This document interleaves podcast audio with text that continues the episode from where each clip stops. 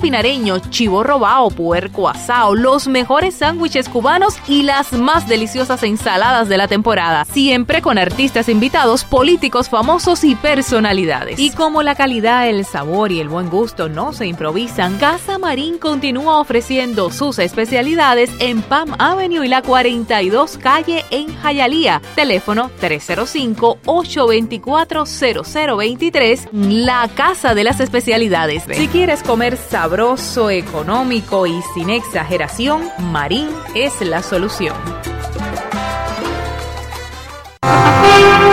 This is WWFE, 670 AM, Miami. Esta es la poderosa 670 AM, cubriendo claramente desde Orlando hasta Los Cayos y el Caribe. Con sus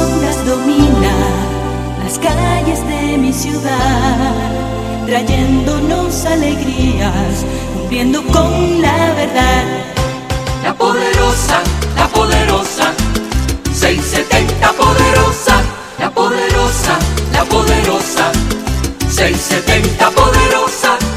Esa es la voz de la radio, la que se escucha siempre en cualquier lugar. Poderosa, la poderosa, 670 poderosa, la poderosa.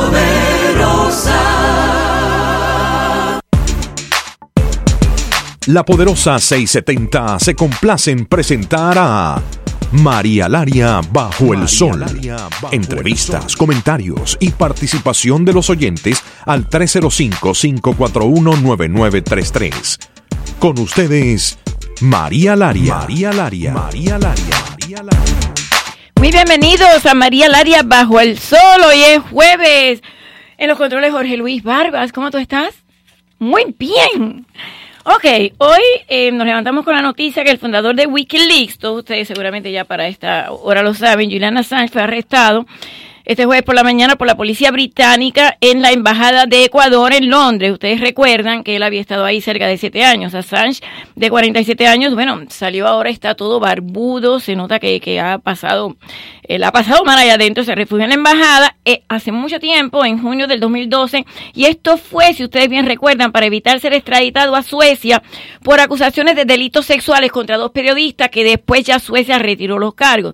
Este caso contra él se retiró cinco años después al no poder las autoridades continuar con la investigación. Pero ahora está la disyuntiva porque como Correa sí le había dado la inmunidad y le había dado el asilo en esta embajada de Ecuador, pero ahora el nuevo presidente, que es Lenín eh, Moreno, dijo que no, está tratando de acercarse a los Estados Unidos y enmendar muchas cosas y le quitó el asilo, entonces ha sido arrestado, pero solamente con un cargo de parte de los Estados Unidos por conspiración de computer hacking, o sea, de, de haber em, hecho em, em, hacking de las computadoras del Departamento de Estado y haber publicado muchos, muchos documentos clasificados. Tengo conmigo vía telefónica. La pregunta es si él es un héroe del periodismo o si es un criminal. Tengo conmigo a Eric Vergara, eh, que siempre está con nosotros, que tiene tanta experiencia, no solamente en inteligencia, como oficial de inteligencia de los Estados Unidos, sino él ha estado deployed en muchas partes de Irak, de allá del Golfo Pérsico y demás. Eric,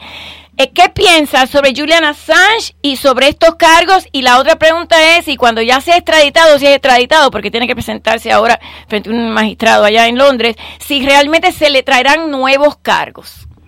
Esto es algo que era inevitable. Yo lo vi venir hace mucho tiempo. Yo sabía que, que, que en cuanto a Ecuador eh, cambiara de administración hacia una, una administración mucho más pragmática políticamente, eh, que tuviese una política opuesta a la política antiamericana de Correa, Ecuador iba a quitarse a este hombre de encima. Este hombre ha sido como un trozo de piedra en un zapato para el presidente, para el nuevo presidente de Ecuador. Es más, esta misma frase que he utilizado yo la, la, ha caracterizado el presidente de Ecuador. Él mismo ha dicho que Assange se ha, se ha convertido en una piedra en su zapato.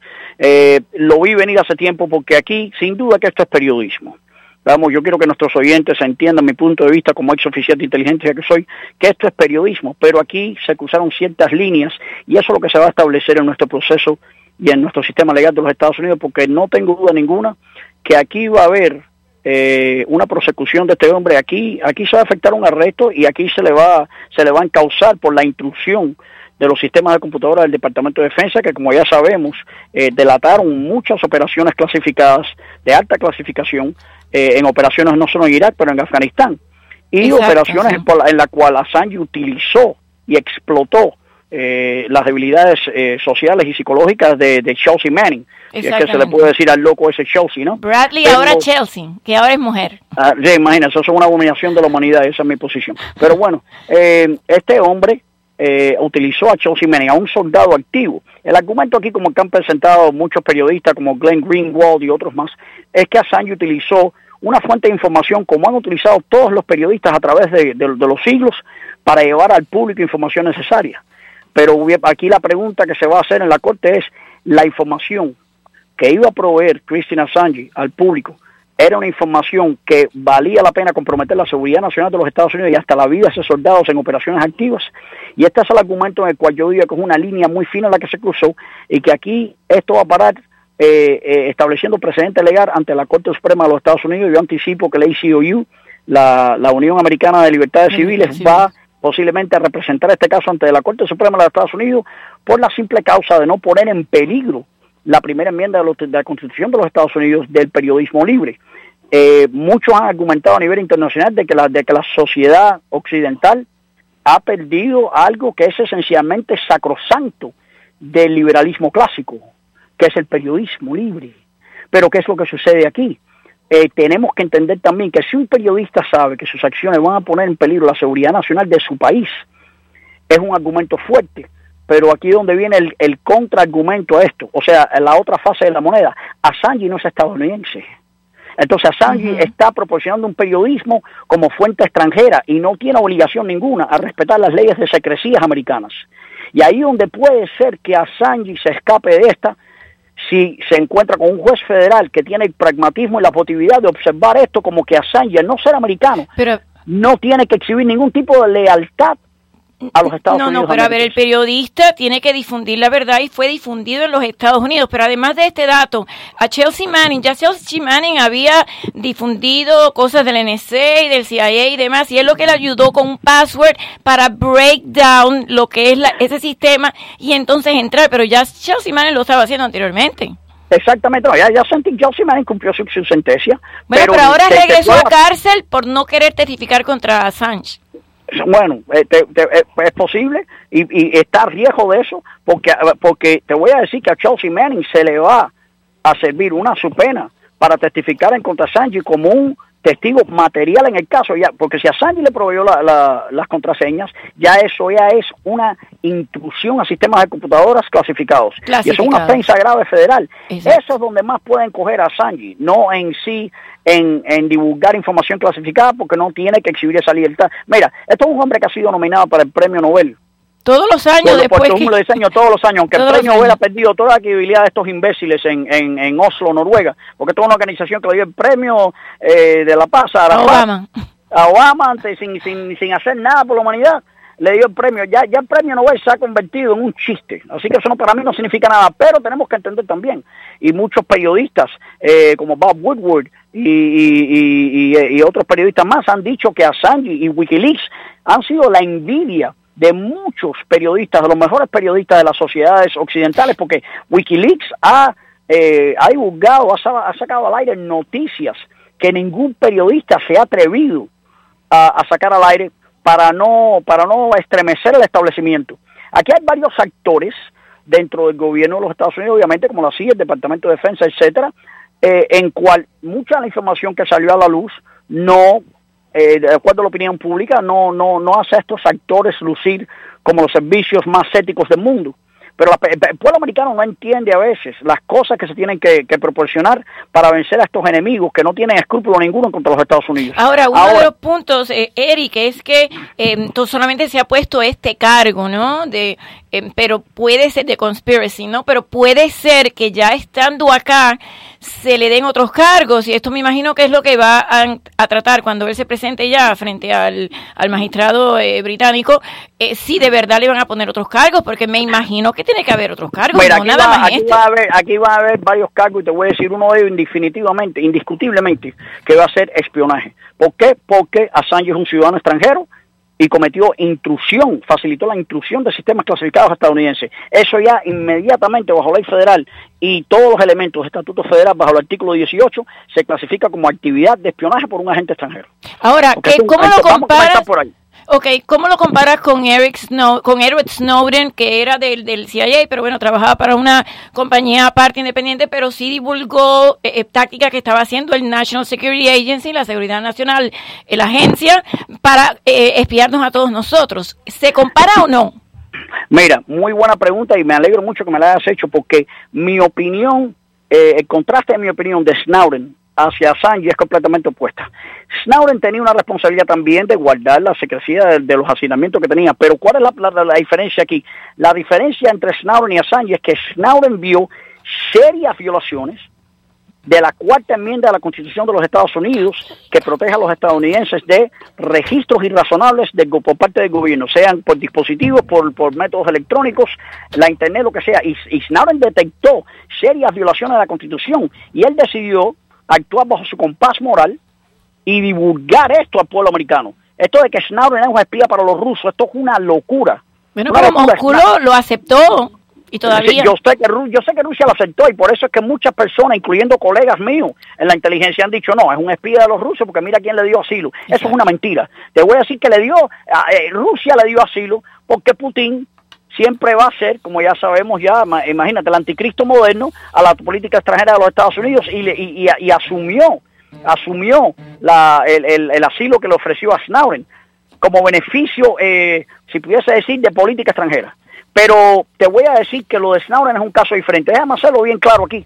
Cuando yo estuve oficial de inteligencia en los Estados Unidos en el 2006, ya se estaba hablando sobre enactar como ley el acto patriota. Siempre estuve completamente opuesto a esto. Lo dije delante del Senado. el Explica un poquito lo que Senado. es el Patriot Act, explica lo que es.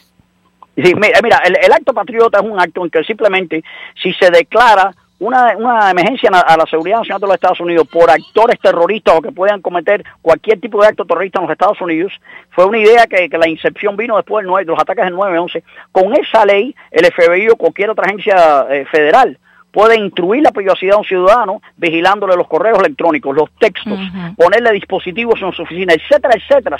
Cosas, acciones por parte del gobierno que tradicionalmente, bajo nuestro sistema de jurisprudencia legal, han requerido una orden judicial. Desde que fui oficial de inteligencia estuve opuesto al acto patriota. Lo dije ante el Senado de los Estados Unidos en el 2006, cuando llamaron a, varios expertos, incluyéndome a mí, y les dije, esto tiene el potencial para abuso gubernamental. Porque si nosotros tenemos un, sistema constitucional y de precedente legal que requiere una orden judicial, ¿eh? bajo causa probable, para iniciar cualquier tipo de vigilancia sobre un ciudadano, ¿por qué tenemos que poner tanto poder en las manos del gobierno y abrir la caja de Pandora hacia el abuso gubernamental. ¿Por qué si nosotros so- simplemente sospechamos de una persona y tenemos causa probable de que esa persona está eh, operando una célula terrorista o que está ah, planeando algún tipo de ataque en los Estados Unidos, porque no tenemos simplemente una orden judicial, ponemos eso en la responsabilidad en las manos de un magistrado como tradicionalmente se ha hecho en los Estados Unidos, como se hizo con los espías Rosenberg en los años 50. Se obtiene una orden judicial y podemos poner los dispositivos, podemos espiar lo que nos dé la gana, pero siempre y cuando llevarlo a la- discreción de un magistrado que pueda dar la interpretación constitucional correcta y la interpretación legal al estatuto para poder siempre proteger esa sagrada No, constitución. además que todos estábamos siendo espiados y no nos los habían dicho, todavía si nos hubieran dicho, entonces uno decide que es más importante la seguridad nacional o tu privacidad. Me imagino que todo el mundo dice la seguridad, no pero no nos lo habían no dicho. nada- yo desacuerdo con esos púnditos. Yo siempre he dicho que no hay nada más sagrado que la constitución de los Estados Unidos. Mira, el presidente George Washington, que fue la mente más grande que tuvimos los padres fundadores y nuestro primer presidente, dijo, aquellos que sacrifican sus libertades personales por la seguridad no merecen ni libertad ni seguridad. Eso lo dijo George Washington, nuestro primer presidente, y palabras más verídicas no han resultado ser no han resultado ser. Muchos países han perdido sus libertades a causa de la seguridad. Ahí tienes Inglaterra. En Inglaterra no hay libertades personales. En Inglaterra, si tú dices lo que al gobierno no le gusta, tú vas a pagar un precio en Inglaterra. Un precio en Inglaterra, como un hombre que salió en Facebook hace unos seis meses y dijo que las leyes antiarmas de control de armas de Inglaterra eran draconianas e inconstitucionales. ¿Cómo respondió Inglaterra? El gobierno le suspendió la licencia de su fusil de cacería y no puede tener ya fusil.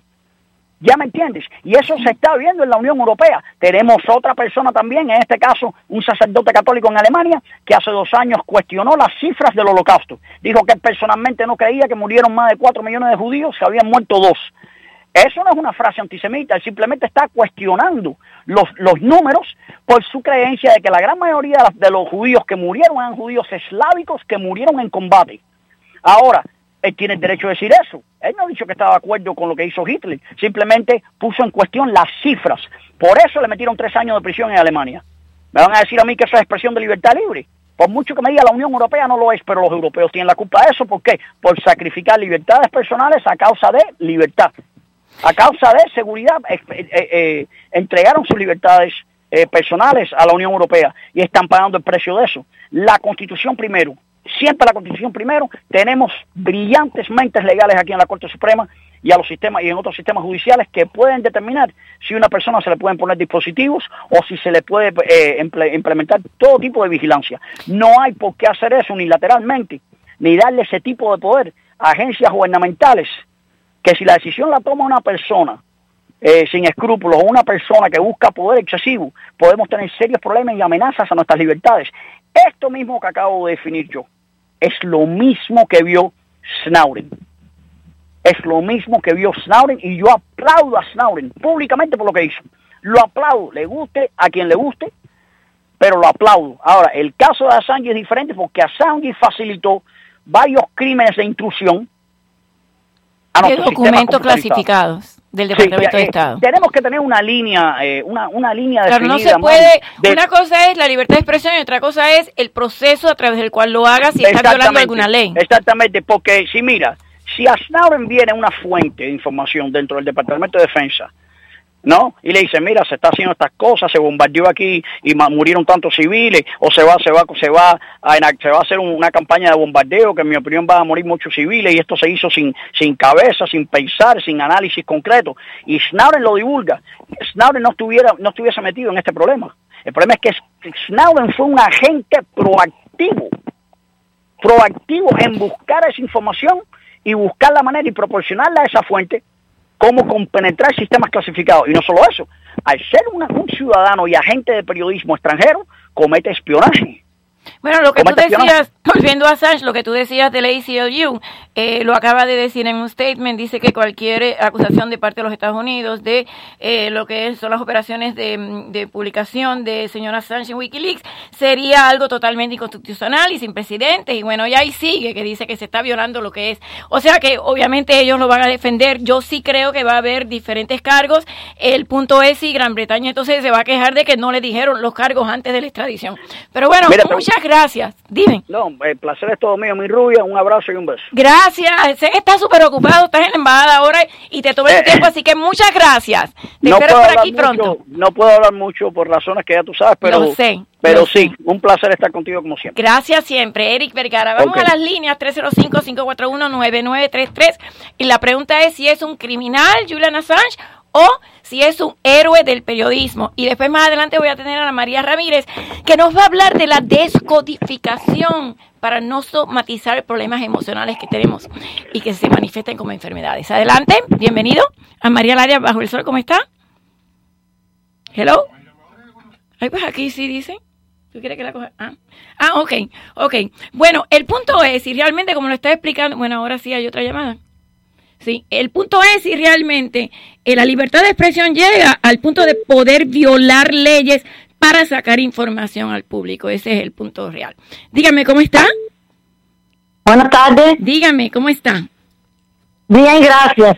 Yo pienso que este señor tiene grandes informaciones ¿eh? del gobierno y ahora le van a tener que, que decir las cosas que han pasado, estaban ocultas ahí y que él se metió en la embajada y todas las cosas que se han hecho a, a- a- nivel eh, eh, estatal o lo que sea. Yo pienso que el señor eh, lo van a, a, a entrevistar, lo van a, a- para que diga lo- a las cosas que han pasado con Rusia y con y con todas las cosas que tiene ahí ese señor. Ese señor es un gran informa tiene una gran información. Y que esperemos, esperemos que Pero es salgan a la luz cosas. ¿Pero es un héroe o ¿Eh? es un criminal? Porque violó la ley, o sea, se divulgaron documentos clasificados.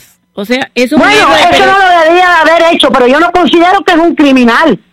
Ah, Yo no considero que es un criminal porque un criminal sería que, bueno, pu- pu- pudieran haber matado a alguien por las cosas que él divulgó. Exactamente. Entonces, Ese se- es el punto. Sí, sería uno, sí, claro, sería un conspirador en ese asunto. Eh, eh, no sé cómo lo vamos a catalogar, María Laria, porque eso es muy difícil. Bueno, eso gracias es muy difícil, opinión. pero bueno. Es que es espinoso bueno, tema, gracias. pero muchas gracias. Bye, bye. Vamos a la Y bueno, próxima. bye, bye. Porque Gracias. el, el problema es ese, que a lo mejor a través de divulgar información clasificada se puede haber causado indirectamente algún asesinato o otras personas y se puede haber hecho daño al país. Pero bueno, ese es el punto. Dígame cómo está. Bienvenida María Laria Bajo el Sol. Dígame si a Sánchez es un criminal o un héroe del periodismo y de la información. Hello. Hello. ¿Está ahí la persona? Dígame, ¿cómo está? Sí, bien, bien, muchas gracias. Eh, yo, yo pienso que es un criminal y que debe ser juzgado con toda la- el rigor de la, de la ley. Él eh, manejaba información y él eh, divulgó la información y él tenía un- una obligación de no hacerlo y lo hizo. Y no, hay- no hay que matar. eh, cuando la señora que dijo no, porque no murió nadie, la información se divulga y tiene consecuencias que a la larga mueren personas, aunque usted no lo sepa. Exactamente, sí. Entonces, que la ley le pase la cuenta como se la debe pasar por traidor, porque el traidor, la- para mí la traición se paga con la muerte. Yo acepto cualquier otro defecto porque na- nadie somos dioses para jugar a nadie, todos tenemos defectos, pero todos los que traicionamos deberíamos morir. Ah, ya lo está condenando a muerte. La ma- máxima capital. Es, que así, la- por lo menos en la guerra se- se- se- hay muchos defectos que padecemos los seres humanos, pero no debemos, la traición es, es una cosa ya sea de, de cualquier ángulo, del ángulo del trabajo, del ángulo del amor. Para mí es algo, yo quizá mi opinión es un poco extremista, pero yo lo veo así. Ok. El traidor es una, es, es como decía Roma, que les paga, pero los desprecia. Recuerde Los que él no es americano. Él no es americano. Sí, pero bueno. Ok. Bueno, muchas gracias, muchas gracias por su opinión, muchas gracias. Uy, cómo están las líneas llenas. Sean breves, que más adelante voy a tener a Ana María Ramírez acá hablando de la biodescodificación. Pero ahora seguimos con las líneas. Dígame, ¿cómo está? Eh, buenas tardes, buenas tardes, mucho gusto. Ante todo, gracias por, por la llamada. A usted. Mira, eh, mi opinión es la siguiente. Déjame hacerte una pregunta. ¿Cuántos documentos este hombre expuso que perjudicaran a Rusia? Cientos de mil, ah, que perjudicaran a Rusia. Bueno, no sé, cientos de miles sobre Afganistán, sobre Irak, o sea, no, no, no, muchísimo. no, no, no, no, no, no. ¿A- a- ¿Cuántos documentos expuso que perjudicaran la política externa, interna de Rusia? Ninguno. No, no. Este es un desgraciado deben echarle mil años de cárcel. Este tipo es un desgraciado. Es un traidor, es un espía y es, lo peor que hay, porque con la falsa ah, libertad de expresión están acabando con el mundo. Este individuo debe, debe- morirse en la cárcel, porque este individuo fue completamente contra Estados Unidos, eh, dañando a personas que estaban en el frente de combate. Este que debe estar mil años. Gracias. Ok, bueno, muchas gracias. Ok, vamos a la próxima. Vamos a la próxima. ¿Es Julian Assange un criminal o es un héroe del periodismo? Hay mucha gente que está diciendo que hoy es un día triste para el periodismo porque se está castigando a lo que es la información. Pero el problema es la forma en que se consigue esa información. Dígame, ¿cómo está? Buenas tardes. Es que el izquierdismo, eh, todos esos periodistas son izquierdistas. Usted no lo ve como la tienen en control. ¿Cuántas cosas de venganza el dinero a Irán? ¿Usted vio ningún periodista ese quitarse de la hora como están? No, porque nos quitan la, eh, la democracia y eso. ¿Usted los ha visto? No, pero- Entonces, entonces este, por culpa de este, han cogido todas estas todas esas personas que usted sabe cuánto vale aquí tener un espía en un país de eso. Y entonces era la Unión Soviética, lo que yo le iba a decir, era la Unión Soviética, no la toca. ¿Tú sabes por qué no la toca? Porque los rusos la, lo llevan a la silla eléctrica, lo ponen ahí en, en un lugar que está el precio y una cosa rusa esa, la KGB, porque ellos dicen que cambiaron. Ellos no han cambiado nunca, y nunca van a cambiar. Fíjate que a quién apoya a, a Maduro, los rusos, los chinos, los malos, los malos que son malos, son diablos. Entonces, eh, ¿cómo, cómo en esta democracia? Como no lo van a enseñar fuera. Pero durante las elecciones, pero pero años por decir, no, dos años, sale, sale a suerte. Usted no lo ve ahora mismo un, hombre ahí dijo, no, que me dieron la mano cuándo ha pasado esto en, en este mundo en los Estados Unidos. Pero durante las la elecciones- de. Pero durante las elecciones eh, divulgó información que en cierto punto eh, benefició a Donald Trump. Donald Trump llegó a decir, I no, love no, Wikileaks. Pero mira, a los rusos me les tocó con una... ¿Ok? Si, si da cosas de, de, de, de la nada de este país, imagínense cuánto, cuánta gente han entendido eso es verdad y posiblemente han cogido la- las personas ahí por culpa de él. Ok. ¿Usted me entiende? Bueno, muchas gracias por su opinión. Muchas gracias. Me voy con una o dos llamadas más, que entonces después voy a pasar al próximo tema. Adelante, ¿cómo está? ¿Es Julian Assange un criminal o es un héroe del periodismo? Y hoy, el día del arresto, es un día triste para el periodismo. Óigame, ese hombre no puede ser un héroe del periodismo. Hoy en día cualquiera tiene un, pro- un premio Nobel. Eh, fíjese por eso que la misma embajada que pertenece a Ecuador, usted no ha visto los problemas que ha creado, porque ya no está Correa. Ahora Claro. está el otro hombre que sabe que con ese no se puede jugar, ¿eh? Claro, Correa está viviendo en Bélgica. Ahora Lenín Moreno está tratando de acercarse a los Estados Unidos. Eh, eh, de hecho, vienen para acá próximamente y obviamente ese fue el, el desenlace de, de ya quitarle el asilo y revocárselo. Buena, buenas tardes, María Laria. Dígame. Eh, mira, yo, yo le doy 50 y 50 y te voy a explicar por qué. 50 culpables y 50 inocentes. Mira, ¿qué pasa? Cuando las personas eh, se enrolan en organizaciones como el ejército, cosas así, hay cierto, hay cierto reglamento que no se pueden violar y tienen que tener y ellos eh, juran no revelar este tipo de secretos. Por esta parte va a ser encontrado culpable. Él tenía la ventaja de que Correa le dio inmunidad y lo y lo trajo ahí a la lo aceptó en la embajada, pero ahora está Lenín Moreno y Lenín Moreno lo quiere extraditar. Imagínate tú. Ahora bien, por la otra parte lo veo bien porque eh, Assange reveló los secretos de WikiLeaks, lo cual, lo cual permitió que se supiera quién era Hillary Clinton.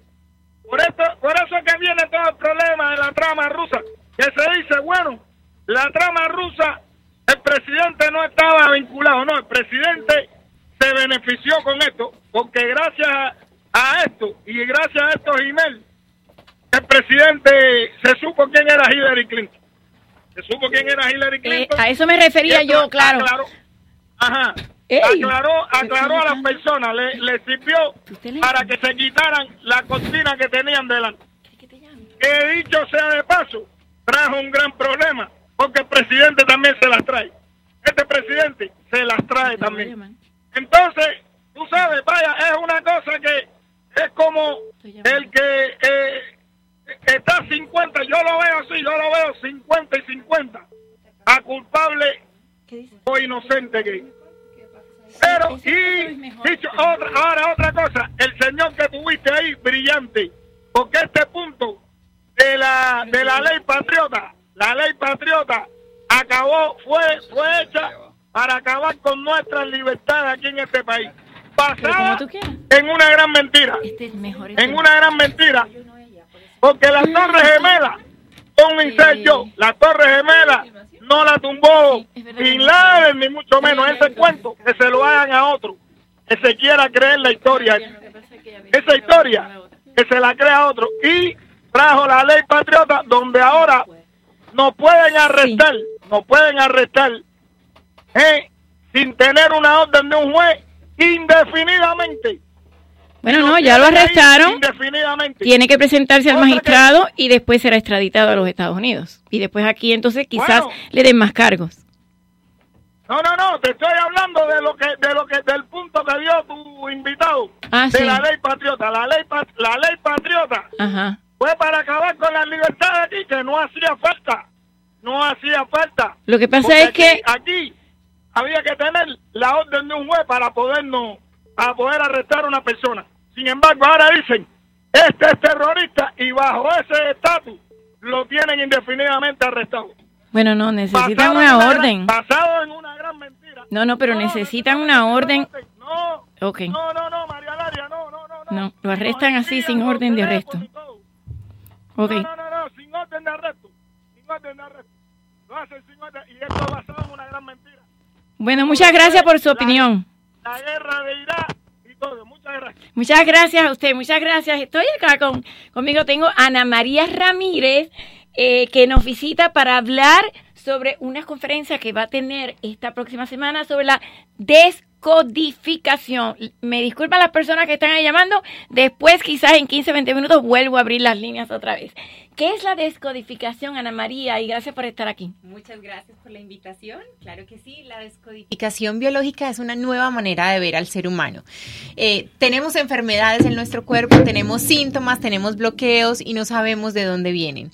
Bueno, pues a través de la descodificación lo que hacemos es ir a buscar el momento donde se instala la enfermedad, donde se instalan esos programas inconscientes que después nuestro cuerpo tiene que adaptarse a través, como les decía, de enfermedades físicas o de enfermedades emocionales o comport- comportamentales.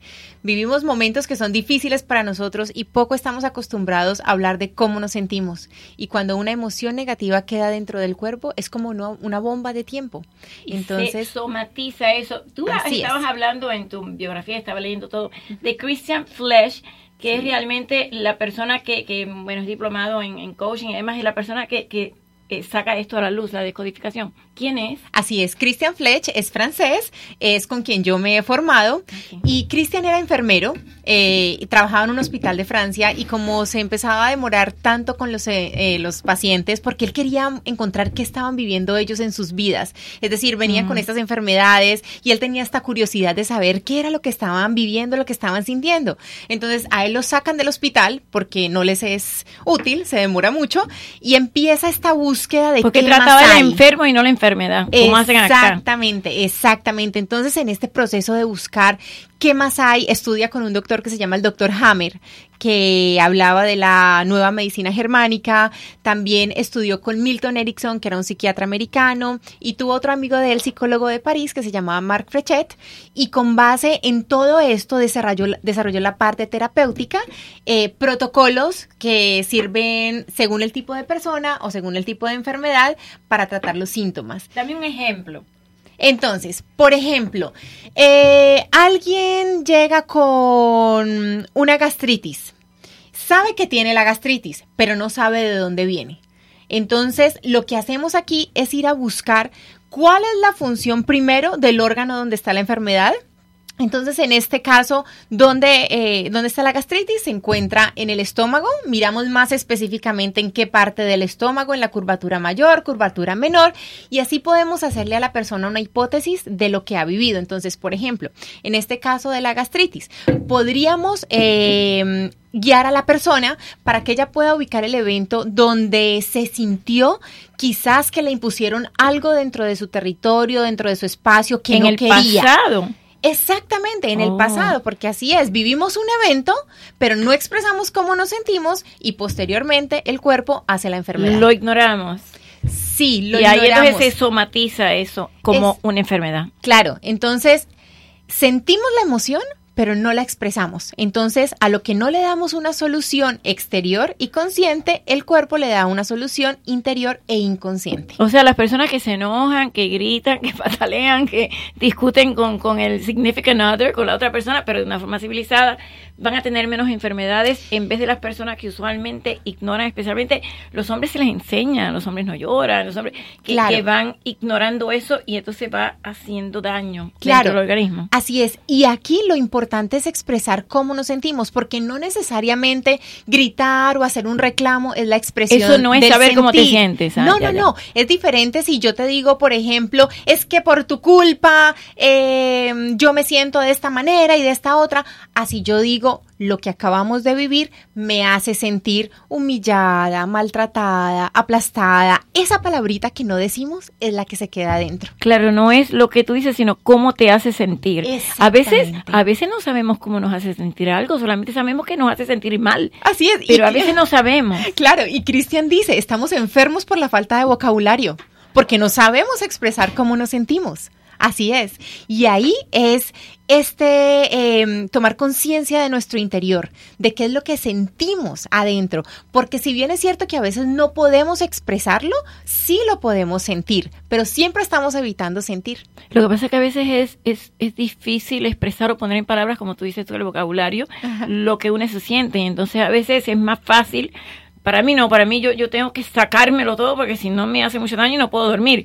Pero la mayoría de las personas critican eso. Si estás en una cena familiar y tú dices algo que tú tuviste con esa persona, en vez de ignorarlo y pensar que todo está perfecto, te dicen, ah, no, men, ahí viene el troublemaker. Claro, y ahí cuando estamos... Quieren que todo esté perfecto, el mantel blanco arriba, y después va todo, todo sucio. Eso, cuando estamos en esa posición de mostrar que no pasa nada, que todo está bien, eso se llama la negación. La negación. ¿Y qué pasa? Que en ese pretender que todo está bien, estamos ignorando cómo nos sentimos en es el interior. peor negar algo y dejarlo crecer. Por ejemplo, tú tienes un problema con un familiar, en este caso un hermano. Yo tuve problemas con mi hermano y, y nunca quiso enfrentar y hablar de lo que sucedió. Pasan los años, pasan los años, pasan los años y eso crece. Y a lo Claro. mejor te inventas cosas que no sucedieron y te imaginas cosas que si lo hubieras hablado, lo hubieras entendido y a lo mejor hubiera sido un simple malentendido. Así es, y quizás el hermano nunca estuvo dispuesto para hablar, pero No, lo que hacemos en la terapia es que la persona pueda expresar eso que necesita expresar, eso que está sintiendo, porque a veces no vamos a hacer que las cosas exteriores estén allí para nosotros, pero por lo menos nosotros poder expresar eso que estamos sintiendo. ¿O ¿Cómo lo haces? Si viene una persona y te dice, yo tengo gastritis o tengo dolor en, en el hígado, o no sé, en el riñón, y, y- y ¿cómo lo haces? Entonces, una cosa importante es, primero, cuándo aparece el síntoma. Segundo, vamos a hacerle una hipótesis sobre lo que la persona pudo haber vivido con respecto a, a donde tiene la enfermedad. Es decir, por eso estudiamos tres años en descodificación, para aprender las diferentes hipótesis de los diferentes órganos, que es referenciado a la función del órgano, eh, lo que vamos a, a ayudarle o con lo que le vamos a ayudar a ver qué fue lo que ella vivió antes de que la enfermedad apareciera. Ahora, vamos a acompañar a la persona a ese instante que puede estar consciente o inconsciente. Es decir, hay personas que olvidan lo que viven. Y en ese caso, nuestro acompañamiento será para que la persona pueda recordar Los ese instante. Toda emoción es una regresión. Entonces, aquí en la descodificación no hay nada inconsciente. Todo es consciente, pero le vamos a ayudar a volver a ese instante donde se instaló la enfermedad y cuando vuelves allí, vuelves a sentir todo en tu cuerpo, todo lo que viviste en ese mismo momento cuando lo ¿Cómo viviste. si no te acuerdas? Entonces, vamos a utilizar diferentes herramientas eh, para ayudar a, a la persona a entrar a esa parte inconsciente. Entonces, tenemos protocolos de programación neurolingüística, tenemos dibujos con los ojos cerrados, eh, objetos, es decir, nos vamos a valer de cualquier eh, medio para ayudar a llegar a ese inconsciente. Por eso decimos que más que todo la terapia es un arte más que todo. Hay un libro de Louise Hay eh, que se llama You Can Heal Your Life, Puedes Ajá. sanar tu vida, y habla de que cada órgano tiene que ver, por ejemplo, el riñón, son personas que no se sienten amadas, o sea, ella ella le da personas que tienen problemas con las piernas, según ella tenían y murió de cáncer, ella tenían eh, problemas tomando el próximo paso. Eh, antes que me conteste, me voy a ir a una pausa eh, comercial porque eh, estamos hablando de medicina y tristemente a veces no se hace tan buena medicina. Sin embargo, en Cano Health se hace muy buena medicina y este lunes voy a estar a las 10 y media de la mañana en el 8300 West Flagler Street, eh, que se va a iniciar un nuevo gimnasio en Cano Health, pero vamos allí para que se los explique. Hey, Boxy, ¿oíste lo de Vini? Sí, qué pena. Debía dinero al IRS y lo atraparon. Como a Al Capone. Si el IRS puede atrapar... Hay muchas compañías de salud, pero como Cano Health, ninguna. Y esto se debe a cómo cuidamos de nuestros pacientes, atendidos por médicos de las más altas calificaciones. Además, ofrecemos otros servicios como Cano Life, La Vida Cano, nuestro programa que lo premia por mantenerse saludable y activo, farmacia y entrega de recetas médicas a su hogar, transporte, tratamiento de artritis y dolores crónicos. Llame hoy al 786-270-0569 para conocer más. Es el 786-270-0569. Siéntase seguro y sano con Cano. Con Cano. Bueno, les dije que este lunes voy a estar a las 10 y media de la mañana en el 8300 West Flagler Street, donde vamos a iniciar un nuevo gimnasio, así que voy a ir vestida de Cano Health Gymnasium Attire y vamos a hacer ejercicio allí. A ver, continúa lo que te estaba preguntando sobre cada órgano. Sí, eh, hablabas de Luis Hay, que tiene diferentes eh, hipótesis sobre lo que la persona ha vivido. Aquí desde la descodificación nos vamos a basar en la función del órgano. Es decir, qué función tiene el órgano que hace la enfermedad y con base en eso vamos a hacer la hipótesis desde la descodificación. Ok, entonces, ¿qué, por ejemplo, qué, vamos a decir la vesícula? Entonces, por ejemplo, la vesícula. La vesícula biliar, eh, hacemos la hipótesis que tiene que ver con la rabia, con el rencor, con la cólera. Es esa bolsita donde se guardan las piedras. Entonces, cuando no quiero que el otro vea que estoy enojado, que estoy bravo, ahí la vesícula es la que va acumulando toda esta emoción hasta que llega un punto donde no puede más y bueno, ahí es donde nos encontramos que la persona tiene que eh, someterse a una cirugía para que les traigan la, la, vesícula, por ejemplo. Pero entonces cuando acompañamos a las personas... Eh, si hace este esta terapia, a lo mejor no tiene que hacerse la operación. Si hace descodificación y se permite expresar toda la rabia que tiene adentro, claro, porque la emoción que, te grita a ti está afuera. No, ¿por qué? Porque nos vamos a encontrar sobre todo con la rabia que puede haber una emoción que está más abajo y es la impotencia. Es decir, porque algo nos ah. ocasiona rabia, porque nos sentimos impotentes de que otro haga o diga algo que nosotros eh, sentimos que debe hacer o decir. Entonces, la impotencia es una emoción súper desagradable en el cuerpo porque es sentir que no tenemos fuerzas. El órgano en el cuerpo que habla de la impotencia también son los músculos.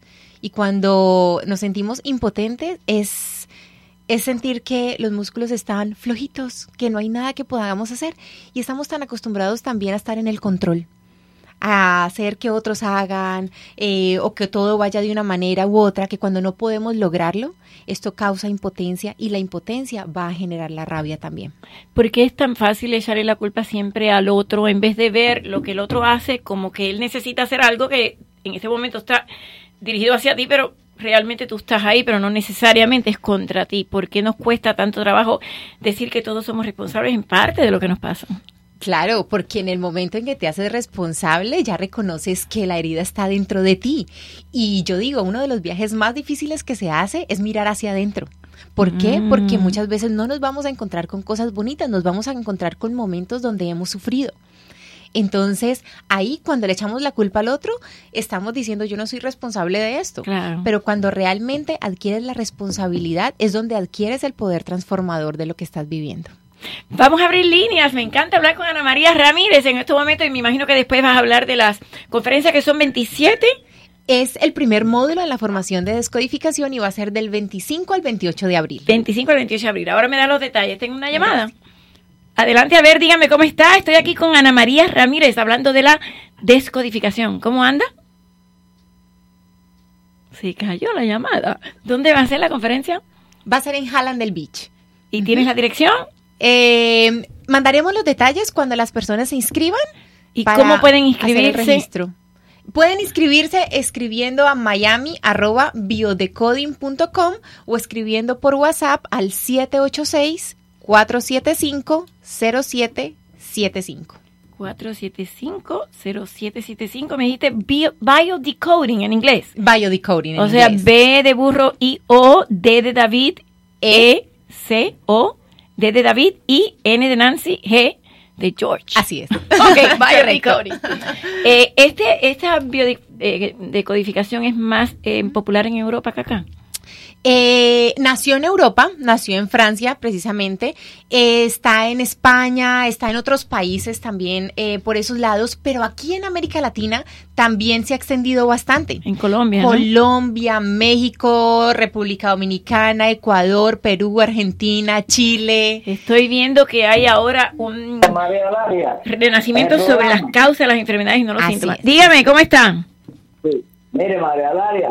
Dígame. ¿Cuál es el partido que a los profesionales, ingenieros, médicos, abogados, profesionales, eh, de todo, gente culta, les borra el poder de razonamiento le corre el poder de estar haciendo comparaciones y lo pone bruto. Esa es una, una pregunta para ver si yo me gano un premio.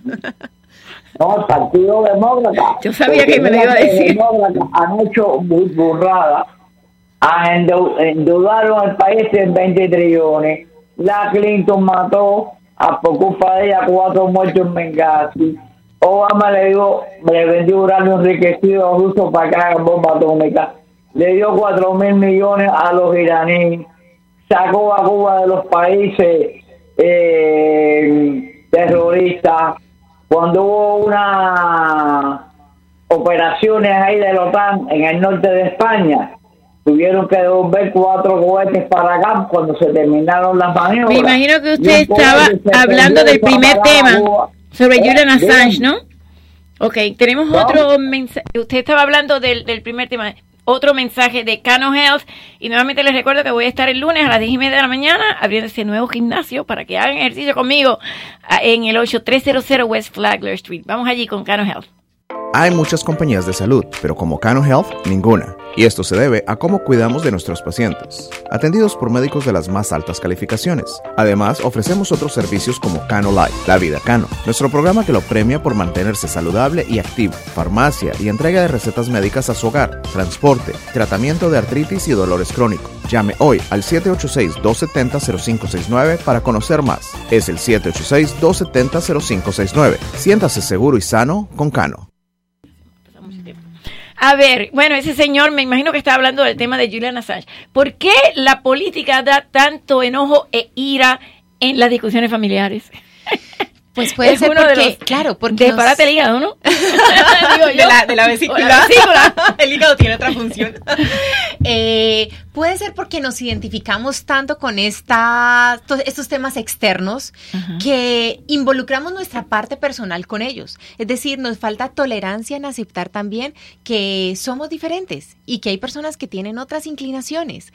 Entonces, cuando caemos en esa identificación, en defender estos puntos de vista, hasta el punto de sacrificar nuestras propias relaciones personales. Exacto. Entonces, hay que revisar qué es lo que está pasando realmente. ¿Y por qué si el hígado no es el de la ira? Porque todo el mundo dice, es como un dicho en Cuba, no me acuerdo ahora cómo es, ay, ese hombre debe tener el hígado reventado de toda la ira que tiene. es la vesícula. En descodificación es la vesícula. Ahora, el hígado, ¿cuál es la función que tiene el hígado en nuestro cuerpo? Es como la alacena, es decir, es el que hace las reservas. También tiene la función de filtrar la sangre. Entonces, por Y eso los en tóxicos. Sí, exactamente. Por eso en descodificación tenemos dos hipótesis para el hígado. Y una es que quizás la persona ha vivido un evento donde ha sentido carencia, que se puede Mm. morir de hambre. Y hablamos en sentido real o simbólico, porque no solamente físicamente, para el cerebro lo real y lo virtual es exactamente igual. Entonces, en el hígado hablamos más de conflictos de carencia y de toxicidad. Es decir, si yo me siento intoxicada por una relación, es posible hacer una patología también en el hígado. Ay, Dios mío. A ver, vamos a las líneas. Me imagino si alguien quiere preguntarte algo sobre algún problema físico que tengan, no creo que puedas hacer la terapia aquí, pero puedes tratar de, de entender un poquito lo que, lo que nos Bueno, quiere decir. tarde, Dígame, ¿cómo María. está? ¿Cómo anda? Bien, ¿y ¿usted qué tal? Bien, gracias. Muy bien, gracias. Eh, yo quería saber, eh, yo sé que el tema no es este, pero yo quiero decirle algo. Usted vio por casualidad el, el, el, eh, el- otro de los asesinos esos allí de Castro, que viejo más feo que estaba hablando de la ¿De la judía? de las avestruz. Sí, lo vi. Cinta fría, sí. Ese viejo está ligado con algún Yo lo puse en mi página porque eh, decía que la jutía, además de la avestruz, primero empieza a hablar de la jutía, es como una rata, ¿no? Dice que tiene más proteína que ninguna vaca, que la jutía procrea no sé ni cuántos huevos y que realmente no se cultiva. No sé qué tiene que ver esto con el tema, pero sí, después empezó a hablar de la avestruz. Eso es porque viene otro periodo especial en Cuba y él está tratando de alimar, limar la cosa para que la gente no tenga nada que comer. Qué triste. Pero él está ligado con algún animal porque tiene unas orejas que parecen. Es verdad, parece una judía él. Alas de aviones. Es verdad. ¿Qué orejas más grandes tiene ese viejo? Y ese viejo no sabe lo que nosotros teníamos en Cuba cuando cuando antes de llegar los asesinos castristas estos. Ok, pero no me cambie el tema, mi, mi, Ah, sorry, mi rey. María, Bueno, sorry. no, pero muchas gracias. Está comiquísimo ese video, yo lo puse en mi Ah, página. Está impresionante hablando de comer judías y avestruces. Pero bueno, si una persona, por ejemplo, eh, va a tu, a tu consulta y entonces encuentra ese momento emocional donde tuvo ese bloqueo, debe de tratar de resolverlo encontrando la persona con quien tuvo el problema, ¿o no? No, no, no, no. No es necesario. No, no es necesario. A ver, vamos al instante donde se instala la enfermedad que le llamamos el bioshock. Sí, es ahí. Es un momento preciso donde te impacta la emoción. Entonces, ¿qué pasa? Lo que sucede generalmente es que hay un momento donde vivimos esa experiencia difícil y se desencadena la enfermedad, pero resulta que eso ya estaba programado desde antes. Lo que pasa es que no se había abierto el programa. Entonces, lo que vamos a hacer es que va a haber este evento que desencadena la enfermedad, pero de allí vamos a ir o la persona va a encontrar el instante donde se instaló por primera vez eh, la enfermedad, pero como te digo, no había aparecido todavía en el cuerpo. Así que eh, cuando llegamos a este evento es realmente donde la persona puede liberar todo lo que sintió y también eh, darse cuenta de todas las creencias que se instalaron en ese instante. ¿Por qué? Porque cuando vivimos cosas difíciles, sobre todo en nuestra primera infancia o cuando estamos en el vientre de mamá, que de todas esas eh, o de todos esos momentos traemos memorias, vamos a instalar creencias. Creencias. Y a partir de esas creencias es que vamos a vivir nuestra vida. Por ejemplo, si tuviste un problema con tu madre cuando eras muy pequeñita y pensaste que en algún momento, no sé, no, no trató bien o algo, puedes tener una creencia, no te van a querer. O Exactamente. si tu mamá no te quiere, entonces nadie te va a querer. O si tuviste un problema con un hermano, pese a que tú creas, entonces quiere decir que la familia no te va a querer y eso, eso te va a hacer alejarte. Claro, entonces eso va a dejar una creencia instalada y a partir de esa creencia vas a vivir tus relaciones. ¿Y cómo descodificas eso para que esa persona que sí sufrió ese trauma cambie la creencia? Entonces, volviendo al instante donde vive ese bioshock, es decir, lo que tú llamas el trauma, donde vive ese instante difícil, para que pueda primero expresar todo lo que sintió, para que pueda ser conscientes esas creencias inconscientes que quedaron en ese instante y pueda instalar nuevas creencias. Aunque esa persona no tengas que tener ese encuentro con ella. Aunque no, no se trata de buscar se trata un encuentro con la otra persona afuera porque como puede que esté... A lo mejor fue no esté. malentendido, a lo mejor no es que... Entonces, lo importante aquí es darle una solución en tu interior. Es decir, no importa lo que pase con Ah, el ya. exterior, es que en tu interior quede paz. Claro, para tú perdonar es realmente, aunque no te pidan perdón ni nada, es para tú estar tranquilo, no para el otro. Y mira, con respecto al perdón, yo diría que el perdón eh, llega espontáneamente cuando reconoces que no hay nada que perdonar. Porque Ah, no somos víctimas de nada, es decir, no hay ni culpables, ni víctimas, ni victimarios. Hay programas inconscientes no resueltos. Ah, mira, qué interesante. O sea, que perdonas cuando te das cuenta que no hay nada que perdonar. Y no hay nada que perdonar. Es decir, puedes llegar a ese punto cuando te has permitido reconocer tu sufrimiento. Claro. Lo doloroso Y que fue para doloroso. ti, porque fue doloroso. Pero como dejamos ese instante enterrado en el pasado y tenemos la creencia de no, no vaya a revolver lo que pasó atrás, siga claro, para adelante. es un error, ¿verdad? es un error, porque, porque- eso va a crecer. Totalmente, la Y te va a hacer está en el cuerpo, ya está, no se ha ido a ningún lado, no ha quedado en el pasado, sigue dentro de ti. Y cuando tú descodificas, la sacas. A ver, es Exactamente. muy interesante. A ver, ¿qué dicen las personas? Por favor, no se me salgan del tema. Yo sé que empecé con el tema de Julian Assange, pero lo de la jutía estaba interesante, pero quiero hablar de la descodificación. A ver, dígame, ¿cómo está? Bienvenida María Laria Bajo el Sol. Estoy con Ana María Ramírez hablando de la descodificación. Hello. Buenas tardes. Dígame. Buenas tardes. Buenas. María, buenas tardes. ¿Cómo María, está? para felicitarte por tu programa. Muchas gracias. Muy bonito. Tú tienes un ale tremendo. Y aparte eres muy simpática. Ay, muchas gracias. Y tam- también ya para darle un 100 a Calderón hoy. A Calderón, se acaba de ir, está buscando su teléfono. A ver si te está escuchando. Buenísimo el programa y a Jorge también un 100 por permitir que tus empleados hablen todo lo que tienen que hablar. Que no, tú sabes. Porque Aquí hay libertad de expresión. Hay cosas que la gente no quiere oír. ¿Cómo qué? Un 100 para todos. Ok, bueno, muchas gracias. Un Bueno, 100 para usted por habernos llamado. Muchas gracias. Claro, porque la libertad de expresión yo creo que es muy importante y siempre eh, decir lo que uno siente, pero siempre tratar de sin herir al otro.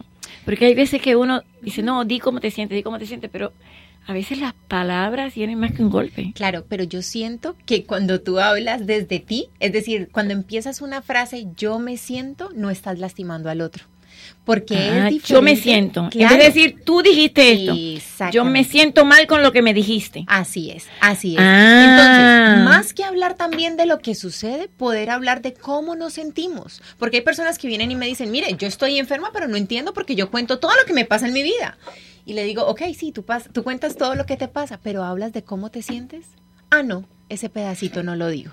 Ah, pero ese es el más importante. Exactamente, eso es lo que queda adentro. Ok, o sea que entonces cuando tú empiezas la oración diciendo eso que tú dijiste, me hizo sentir de tal forma, no le estás echando la culpa a la otra persona, sino simplemente estás diciendo cómo te afectó eso. Exactamente, cuando puedes hablar y decir yo me siento de esta manera en esta situación, estás hablando de ti. ¿Y a qué te invita eso? A revisar qué herida te está tocando para que te sientas de esa manera. Es que es más fácil expresar ira que, que dolor, especialmente para, para el hombre. A ver, vamos a las llamadas, que todavía tengo llamadas el 27.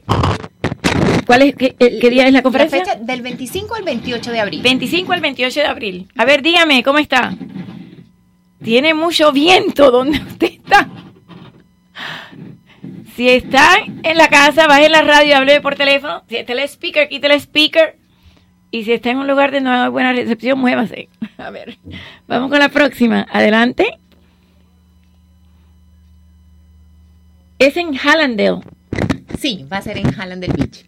Y entonces, eh, nuevamente, el, el teléfono es 786-475-0775. Sí, por WhatsApp. La mejor Por WhatsApp. manera de comunicarse es dejando un mensaje por WhatsApp. Así es. O al correo miami arroba biodecoding.com, que esto es en inglés, pero se escribe biodecoding.com. Ok, es, es em, Miami arroba biodecoding.com y ahí te inscribes. Sí, ahí puedes mandar el correo, decir que estás interesado en el primer módulo y te enviamos toda la información. ¿Cuántos módulos son? Aló, aló. Ok, déjame, voy con la, con la señora. ¿Cómo está? Bienvenida. ¿Cómo está usted? Aquí es jueves. Nos queda un día. Mira, muy, muy interesante. Yo quisiera saber el teléfono de la consulta de ella aquí en Miami. Si es que tiene alguna oficina aquí en Miami. Así es, es el mismo número, 786-475-0775. ¿Qué le- Pero 775. Pero dígame un poquito eh, qué piensan sobre el tema. Muy interesante. Nunca había oído cosas similares. ¿Usted se siente mal de alguna forma? ¿Tiene algún dolor? No, gracias a Dios me siento muy bien. Ah, ok. Pero yo tengo un problemita en la carótida y quería saber que, de qué, porque soy flaca, no, no tengo problemas, no sé. ¿No fuma? No, no fumo. ¿Nunca fumó? Eh, ¿Vive con alguien que fuma? Porque, Viví. Ah, vivió con alguien que fuma, porque el, el second hand smoke. A ver, dime. Y sabes que es muy interesante allí, somos complementarios a la medicina y para nosotros en descodificación es muy importante tener el diagnóstico, porque así vamos a saber exactamente ok. cuál es el órgano que no está funcionando. Ok. Porque podemos tener muchas dolencias aparentes, pero si no sabemos exactamente de dónde vienen, no vamos a poder ser tan precisos con la hipótesis desde la descodificación. Entonces, el diagnóstico médico, muy importante para nosotros. ¿Y la carótida qué Es- emociones? Entonces ahí habría que mirar de dónde viene, qué es lo que está pasando que la carótida está fallando. Entonces ahí sí necesi- necesitaríamos que nos dijera más precisamente. qué ¿Usted pasa. vivió con un fumador? Sí, ¿Mucho tiempo? 20 años. ¿Y se murió? Sí, ¿De qué? ¿Del pulmón? de cáncer. No, sí. Del pulmón. Ah. Entonces, ¿y usted come sanamente? Perfectamente, sanamente. Pero bueno, el mm, second hand smoke le llaman, que es el, el humo de la persona que aspira, el otro es tan perjudicial como la persona que fuma. Así es, así, así es. Es posible, es una posibilidad. Ahora, Eh, me sirve para aclarar que las enfermedades no son solamente físicas, es decir, no solamente nos enfermamos en el cuerpo, también tenemos enfermedades emocionales como bloqueos en nuestras relaciones de pareja, bloqueos con el dinero, eh, Ay, problemas. Sí, bloqueos con el dinero. ¿Cómo se resuelve con eso? los demás, todo se debe a un programa inconsciente que tenemos. Ah, Entonces, sí. que vivimos desde nuestros programas inconscientes, son el 90% de nuestra vida, solamente lo consciente es el 10%. Entonces, claro, todo lo que vivimos, que eh, le podemos llamar síntoma cuando hablamos en general de las enfermedades físicas, emocionales, y síntoma es cualquier situación que nos hace sufrir. Y cualquier síntoma obedece a un programa inconsciente que tenemos. Entonces, eso es lo que hacemos en la descodificación, ir a descubrir qué es lo que hay, eh, porque la enfermedad o el síntoma no es el problema, es la solución. ¿Y usted tenía buena relación con su esposo? Sí, gra- magnífica, de ensueño, mágica. Oh, entonces, no sé, pues entonces llámela y a ver si, si saca una Sí. cita y le puede contar un poquito más, a menos que nos quiera contar un poquito más. Ah, no, ya, ya se me acaba el tiempo. Muchas gracias, señora. Le deseo toda la suerte del mundo. Entonces, nuevamente es el 786-475-0775 y Miami arroba biodecoding.com. Muchas gracias, Ana María. Muchas gracias. a O ti. sea que el síntoma no necesariamente es el que debemos de curar, sino entender